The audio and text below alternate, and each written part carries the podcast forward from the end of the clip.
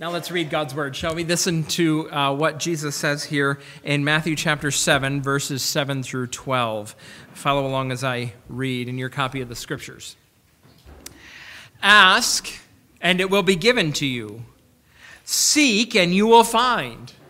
Knock, and the door will be opened to you, for everyone who asks receives. The one who seeks finds. And to the one who knocks, the door will be opened. Which of you, if your son asks for bread, will give him a stone? Or if he asks for a fish, will give him a snake? If you then, though you are evil, know how to give good gifts to your children, how much more will your Father in heaven give good gifts to those who ask him? So in everything do to others which you would have them do to you, for this sums up the law and the prophets. George Swinnick was a Puritan preacher. He lived in Great Britain in the 1600s, and here is a sentence with which he began one of his books. He said, "Our eternal happiness consists in large part in our perfect knowledge of the blessed and boundless God." Our eternal happiness consists in large part in our perfect knowledge of the blessed and boundless God. Now, we're not used to talking this way, either about happiness or about God. We're more focused, we don't think very much about our eternal happiness. We're more focused on thinking about what will make us happy in the next half hour. And what does God have to do with our happiness anyway? Do Christians, real Christians, talk about happiness this way? Maybe I should simplify it. That will help us a little bit. I'm going to take out the adjectives there. How about this? Our happiness consists in part in our knowledge of God.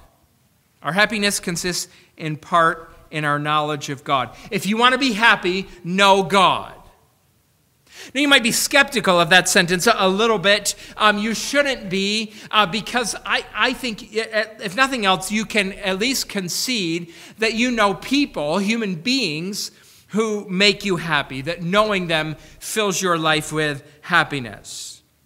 This past Monday, I had the opportunity to go to the memorial service for Mary Rhodes, John, who just prayed his grandmother, and Dave Rhodes' mother. And I went to the service on Monday. I met Mary Rhodes a couple times. She was introduced to me as Grammy because lots of people call her Grammy. And if you're one of her great-grandchildren, because she worked at the pizza shop, you might call her Grammy Slice. That's how that worked. Reminded me of my great-grandmother. We called her Grandma Cookie, so for similar reasons. Well, one of the nice things about being at that memorial service on Monday was to hear Grammy's grandchildren speak about how she made them happy, what she did for them, how the time they spent with her playing pinochle or just visiting with her or going places with her, how life was better with Grammy. Grammy is the source of happiness. So we can make the sentence this. How about this? Our happiness consists in part in knowing Grammy. Right? That makes sense to you. Some of you, you won't be able to know Grammy in this life, but you have someone in your life like this. Or maybe for someone, you are Grammy, right? Our happiness consists in large part in our knowledge of God. If that's true, our most important priority is to know God. Give yourselves over to knowing Him. And my job as a Bible teacher is to warn you, on the one hand, warn you against false, counterfeit sources of happiness. The world is filled with them. There is nothing in this world that will make you as happy as God Himself will. So to warn you against those. And then, secondly, my job is to magnify this blessed and boundless God so that you might find happiness in Him. And today, to that end, we're going to talk about the goodness of God. We're going to talk about the goodness of God. The goodness of God is what fuels this paragraph from the Lord Jesus. The goodness of God looms large in this paragraph. You can see it in part in verse 11 where Jesus says, "Your Father in heaven gives good gifts to those who ask Him." Our God is good. He is the good gift-giving God. Now, the focus of these paragraphs, these verses, is the fruit of that goodness of God. What does knowing God's goodness produce in someone's life? What are the practical applications, practical implications of believing and having confidence in the goodness of God? And you can see for a portion of our time in a little bit, in a few minutes, I'm going to show you from the text two implications of the goodness of God. Believing in the goodness of God will make you a blank person. I'm going to help you fill those blanks in. You probably could do that yourself. You're good Bible readers. But just for a minute, I want to talk with you about what I mean by the goodness of God. What do we mean when we're talking about the goodness of God? First thing I want to do is I want to distinguish between God's holiness and God's goodness. There is a difference between the two of them as I want to describe them to you this morning.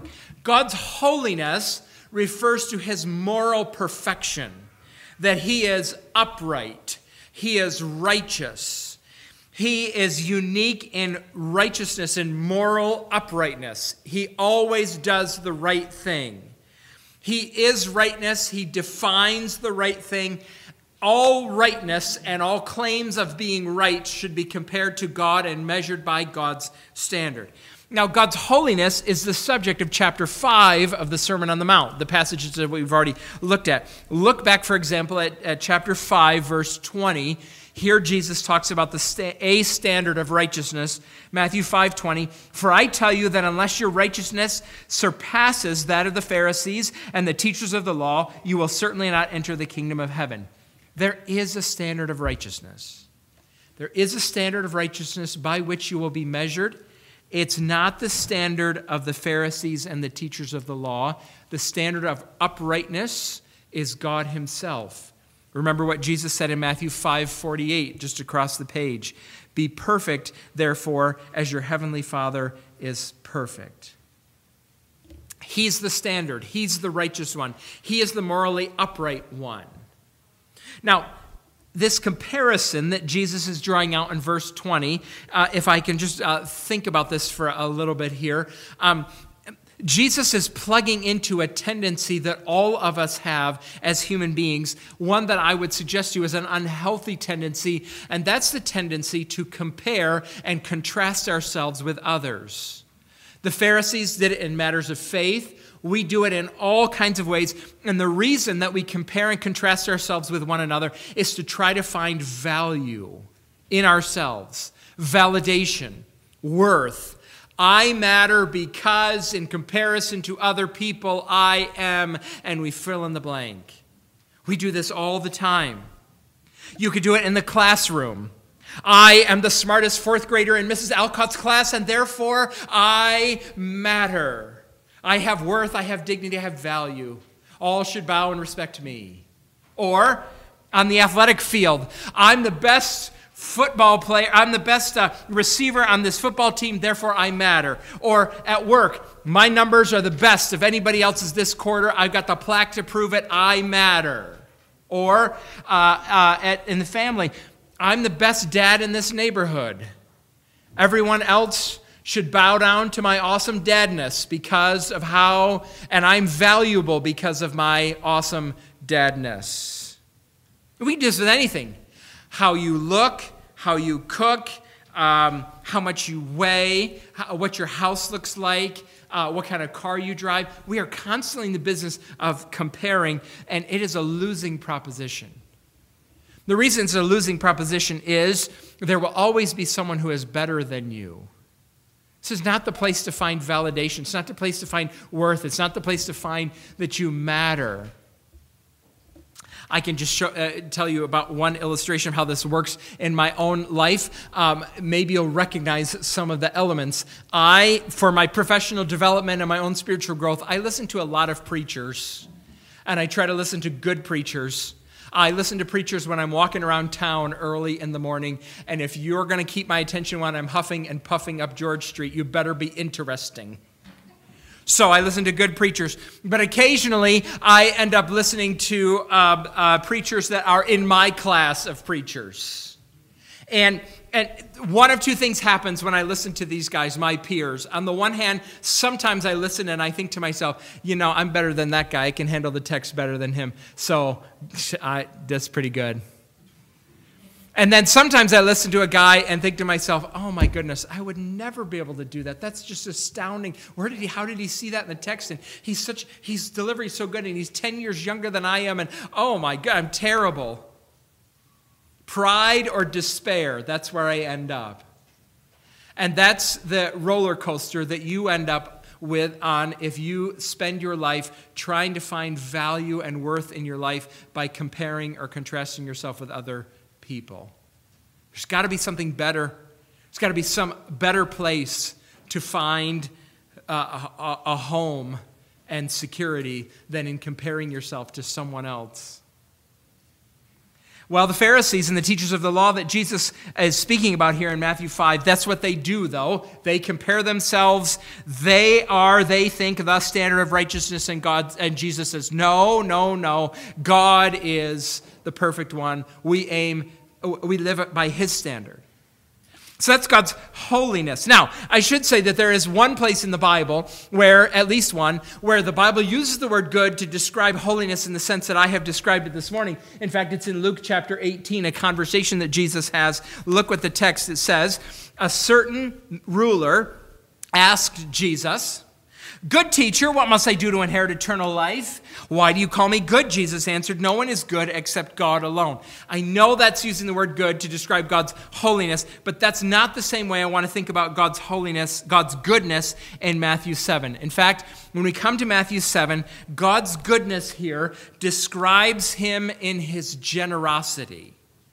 Not his moral uprightness, but his generosity. God is good in that he is kind. He is merciful. He is tender-hearted. He is inclined to help people, to heal them, to bless them, and to provide for them. A.W. Tozer, in his classic book, Knowledge of the Holy, said this about God's goodness. "The goodness of God is that which disposes him to be kind, cordial, benevolent, and full of goodwill toward men. He is tender-hearted and of quick sympathy, and his unfailing attitude toward all moral beings is open, frank, and friendly." Huh. Do you often think of God as friendly? God is friendly. "By his nature, he is inclined to bestow blessedness, and he takes holy pleasure in the happiness of his people." Now, the goodness of God, I confess, is a truth that we are disinclined to believe. We are also disinclined to believe in God's holiness, or at least we're disinclined to like it. The reason being, of course, verse 11, what Jesus says about us, "If you then, though you are evil." Whew. That's a stark statement. Jesus speaking to these people, you know what? You are evil. How does Jesus evaluate your moral character? He says, you're evil. And evil people don't like holiness. God's holiness is so significant, so weighty, it is consuming. God's holiness consumes evil, so we don't like God's holiness. But we have questions about God's goodness too. How can it be? We wonder. This is the natural way we are. How can it be that there would be a God who is as good as the one who is described in the Bible? That can't be true. It's too good to be true. Several years ago, I read the book White Fang by Jack London. Maybe some of you have read it, or you've read the companion opposite story, Call of the Wild. But White Fang, it tells the story of a pup that is born into a litter in a wolf pack, and he's born into a harsh, broken, mean world. And White Fang, when he's born, he's the only one of his litter to survive because all of the other pups in the litter die from starvation. Early on the story in White Fang's life, his father goes to find food, and he comes across a den where there's a lynx, and lynx has kittens, and the White Fang's father goes to get the kittens, to eat the kittens, and the lynx pounces on him and kills the father. White Fang's mother comes along and sees the dead body and fights herself with a lynx and kills the lynx, just barely survives. And for the weeks that she is recovering, White Fang, this little pup, and his mother sit and eat the lynx and her kittens, in order to survive while she recovers. White Fang is eventually captured by a native tribe in Alaska, and he joins a pack of the natives, and they're awful to him. And then eventually he's sold into the dog fighting circuit. And in Alaska, men will come and they will pay money and bet on which one of these animals is going to win in this dog fight. And White Fang is there, and he's vicious, he snarls, he's mean, he's violent, he's angry. One day a man comes by the name of Whedon Scott, and he insists and buys White Fang. And he takes White Fang into his life. And in the course of weeks and weeks of work, of very patient kindness on the part of Whedon Scott, he tames and trains White Fang so that White Fang becomes a member of his family. The way the Bible describes us, we are more like feral dogs than like children. And how can it be that there would be a God who would be as kind as the God described in the Bible? I'm looking forward to this fall with our staff reading a book by Dane Ortland called Gentle and Lowly, The Heart of Christ for Sinners and Sufferers. I've dipped my toes into the book a little bit. Here's what Dane Ortland says about God's goodness. Look.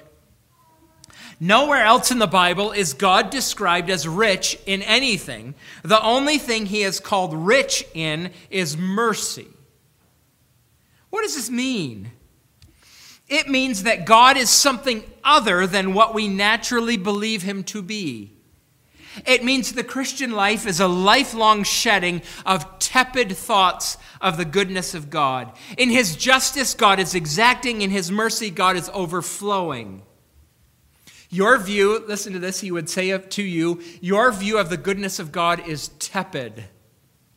It's flavorless. It's like popcorn without butter and salt, or anything without butter and salt. It's bland.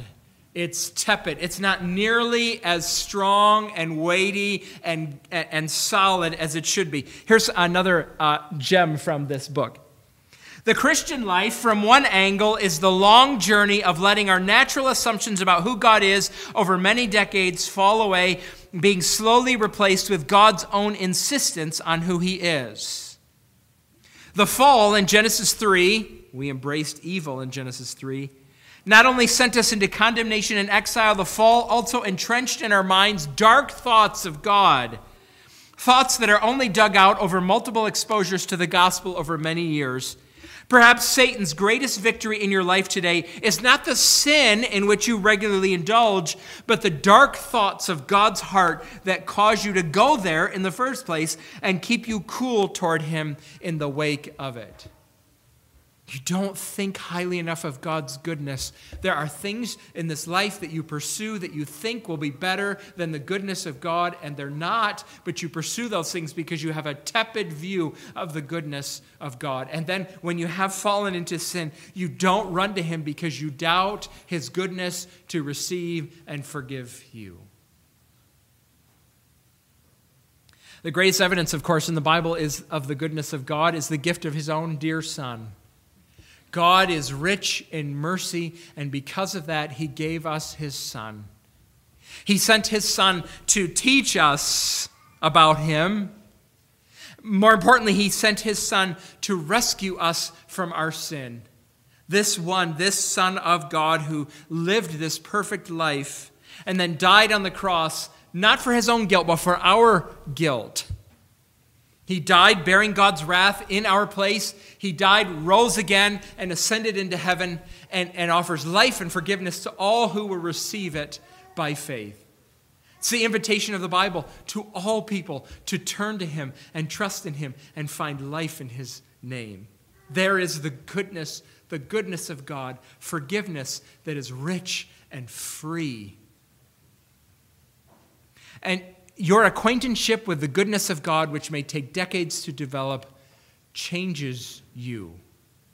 It changes you, and this paragraph is about how the goodness of God changes you. And I want to show you two ways that Jesus highlights. First, we're going to talk about the goodness of God makes you a praying person. Believing in the goodness of God makes you a praying person. This is one of the most well-known passages in the Bible where Jesus talks about prayer. It's a surprising passage in how broad it is, how broad this promise. Everyone who asks receives. Oh, that's broad. And it's a little frustrating, too, because it's so broad. Jesus, as it were, Frederick Bruner says, Jesus, it's almost as if he is begging us to pray. Everyone who asks receives, so ask, ask. Is Jesus overpromising? You don't have to be a follower of Jesus very long before you start accumulating a list of things you have asked for that you have not received. So what's Jesus doing in this passage? It's a good question. I want to try to answer that a little bit as we move through this passage. Why did Jesus return to prayer here at this point in time? He'd already talked about prayer. He's given us the Lord's Prayer as a model for how we pray. Why here is he returning to the subject of prayer in this spot in the Sermon on the Mount? He's wrapping things up. Why does he go back to prayer? I think the reason is because the demands that he has made on us in the Sermon on the Mount are so impossible that you might be discouraged at this point in time, thinking to yourself, who is equal to this sort of life? Jesus has described a life that is turned from unrighteous, selfish anger. It's a life that's filled with forgiveness. Is there anybody around you who lives close to you that you're having a hard time forgiving? Jesus has called us to a life that is vicious with lust. If your right eye causes you to sin, gouge it out. He calls us to live a life of honesty here, love for our enemies. Don't live for the appearance of the credit that other people will bring you. Don't store up treasures for yourself on earth. Don't worry and set aside critical judgment of other people. Who is equal to that sort of life? Is there anyone who measures up to the standard of the Sermon on the Mount that Jesus is giving us here? So what do we do about it? What do we do about the fact that we don't measure up? Jesus says, pray. Ask God to help you. I think that's the focus of Jesus. The promise is broad. I think the focus, though, in its place in the Sermon on the Mount is that God helps us when we come to him and ask him for help to do what he has commanded us to do. I make that connection in part because of the parallel passage in Luke 11. Jesus preached a sermon very similar to this that Luke recorded. And look what he says, how Luke is a little bit different than Matthew. If you then, Jesus says, if you then, though you are evil, know how to give good gifts to your children, how much more will your Father in heaven give the Holy Spirit to those who ask him?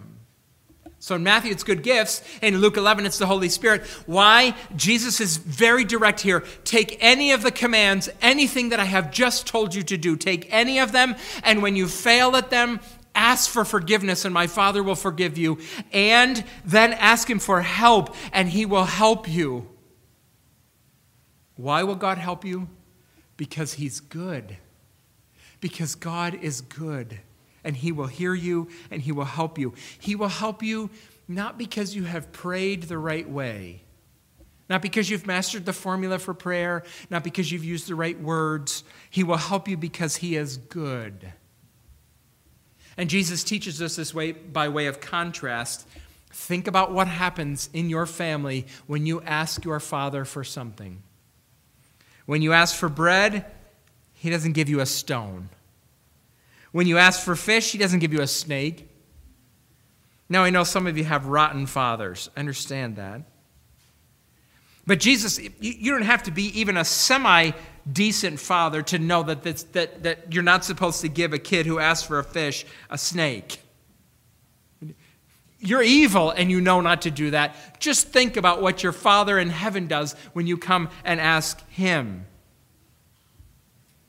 This is he says, your Father in heaven. The next time you read through the Gospel of Matthew and you read through the Sermon on the Mount, underline in your Bible all the places where it says Father in heaven or Heavenly Father. How many times Jesus uses those words to describe our Father. He is making the appeal on the basis of family. There are things that you can ask your family that you can't ask other people. I was reminded this week of how that extends even into adulthood. So Monday morning, I got up and I got my kids ready and off to school. And then I did a little exercising and I went into the kitchen to wash my hands when I was done. And I turned on the water and turned the faucet on and nothing came out of the faucet. There was no water. They were doing work up here to these bathrooms up here. And they turned off the water and they turned off the water to my house. It is hard to take a shower if you don't have water. And it's hard to go to a funeral if you haven't taken a shower. They frown on that. So the first thing I did was curse Steve Schmucker, turning off my water. And then I thought to myself, I know what I'll do. I'll call my parents and go take a shower at their house. How easy would that be, right? Grab some soap. I don't need shampoo, and go over, and I can take a shower at their house and get dressed, and that'll be just fine. You can do that with your parents, right? Now, there's some of you who are kind in this room, and you know you can say, you would come up to me and say, hey, you can come take a shower at my house anytime. But let's be honest, that would just be weird, right? That'd be a little awkward for me to come and say, hey, can I come and take a shower at your house? That'd be weird. But you can ask your Father that anytime. Ask, Jesus says.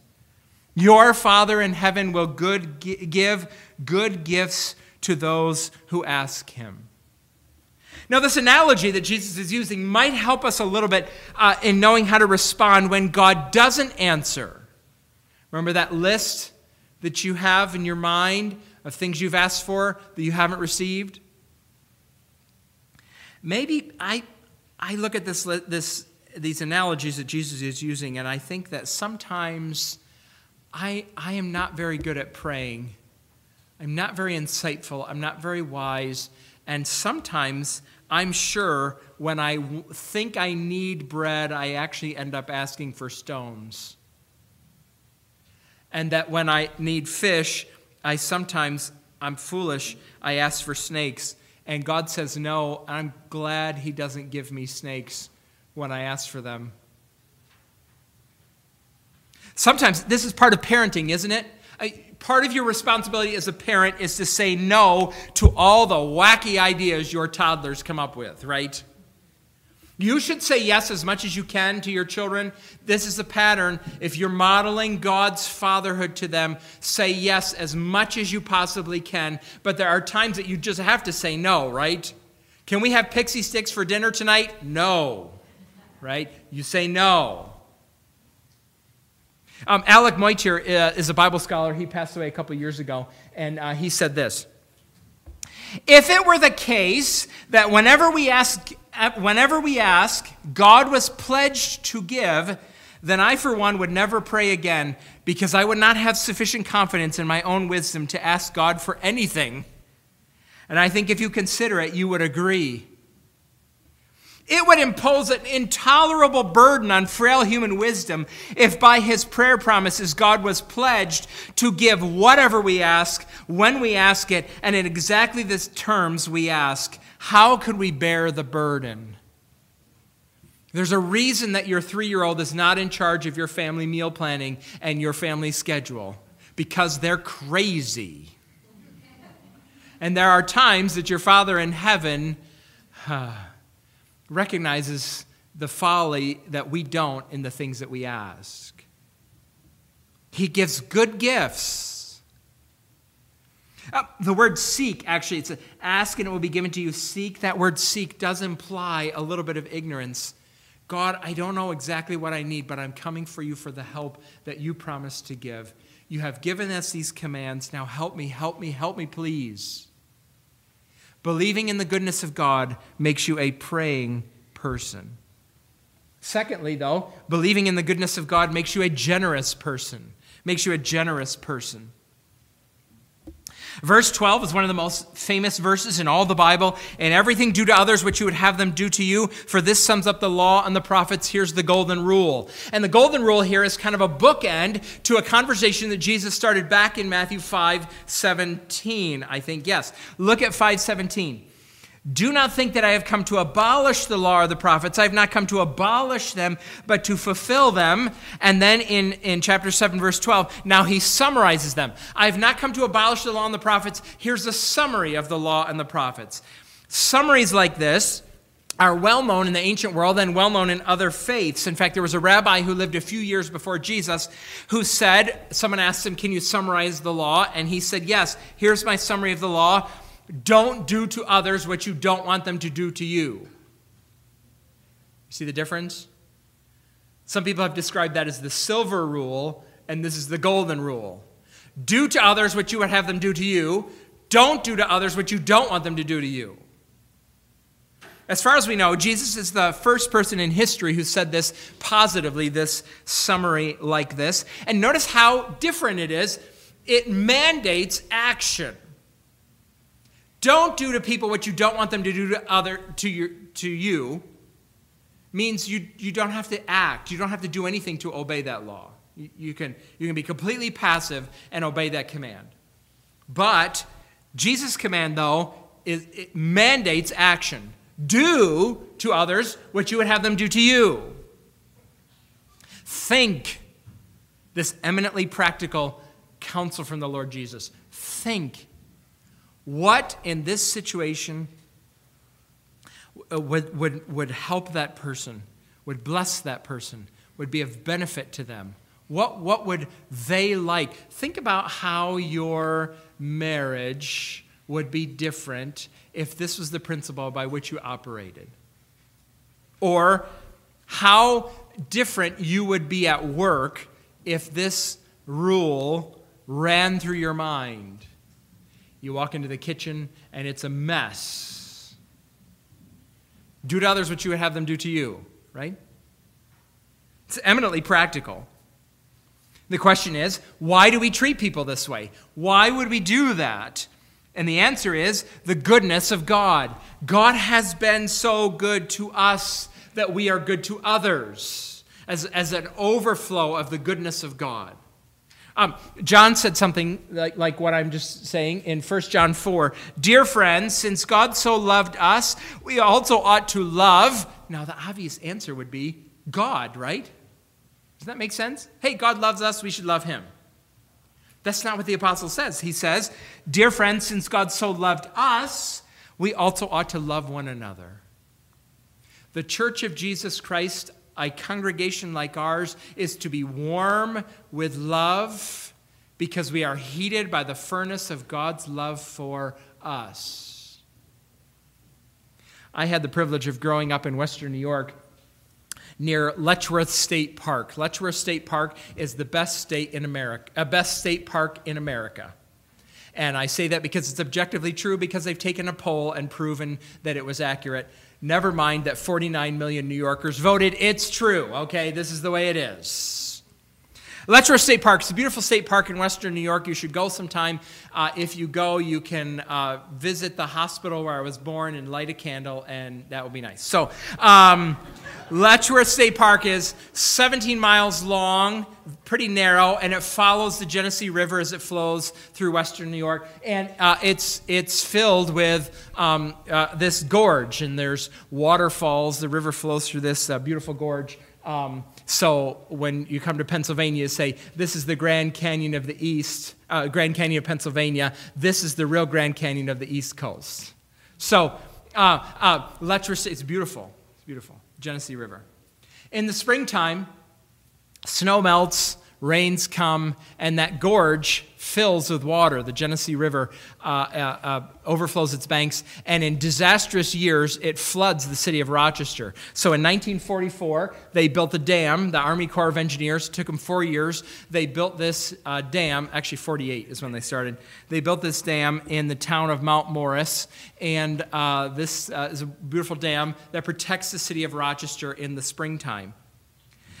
Again, snowmelt, rain, This gorge can fill with water. There was a Hurricane Agnes in 1972 where the water got up to within a few feet of the top of the dam, filling this gorge.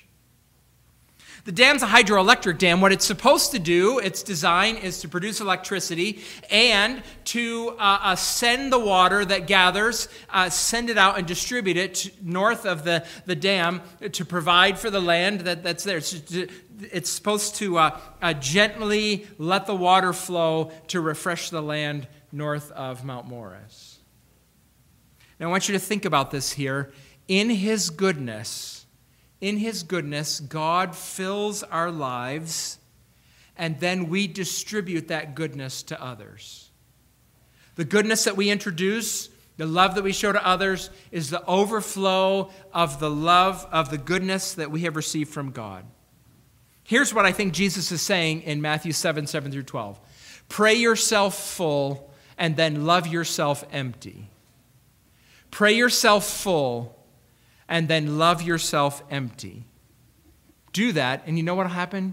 You will discover the wonders of happiness. Let's pray, shall we? Father, we come before you today because you have commanded us to do so and because you are good. Lord, we feel the burden of the commands that the Lord Jesus has set down for us, this beautiful life that we have no hope of on our own living. We fail at this. Thank you, Lord Jesus, for this promise that you gave, that when we ask and seek and knock on the throne room of heaven, our Father who is good will supply and help us. Lord, we do pray that you would fill our lives with your goodness, that we might then share it with those around us. Do this for the sake of your Son, in whose name we pray together, saying, Amen.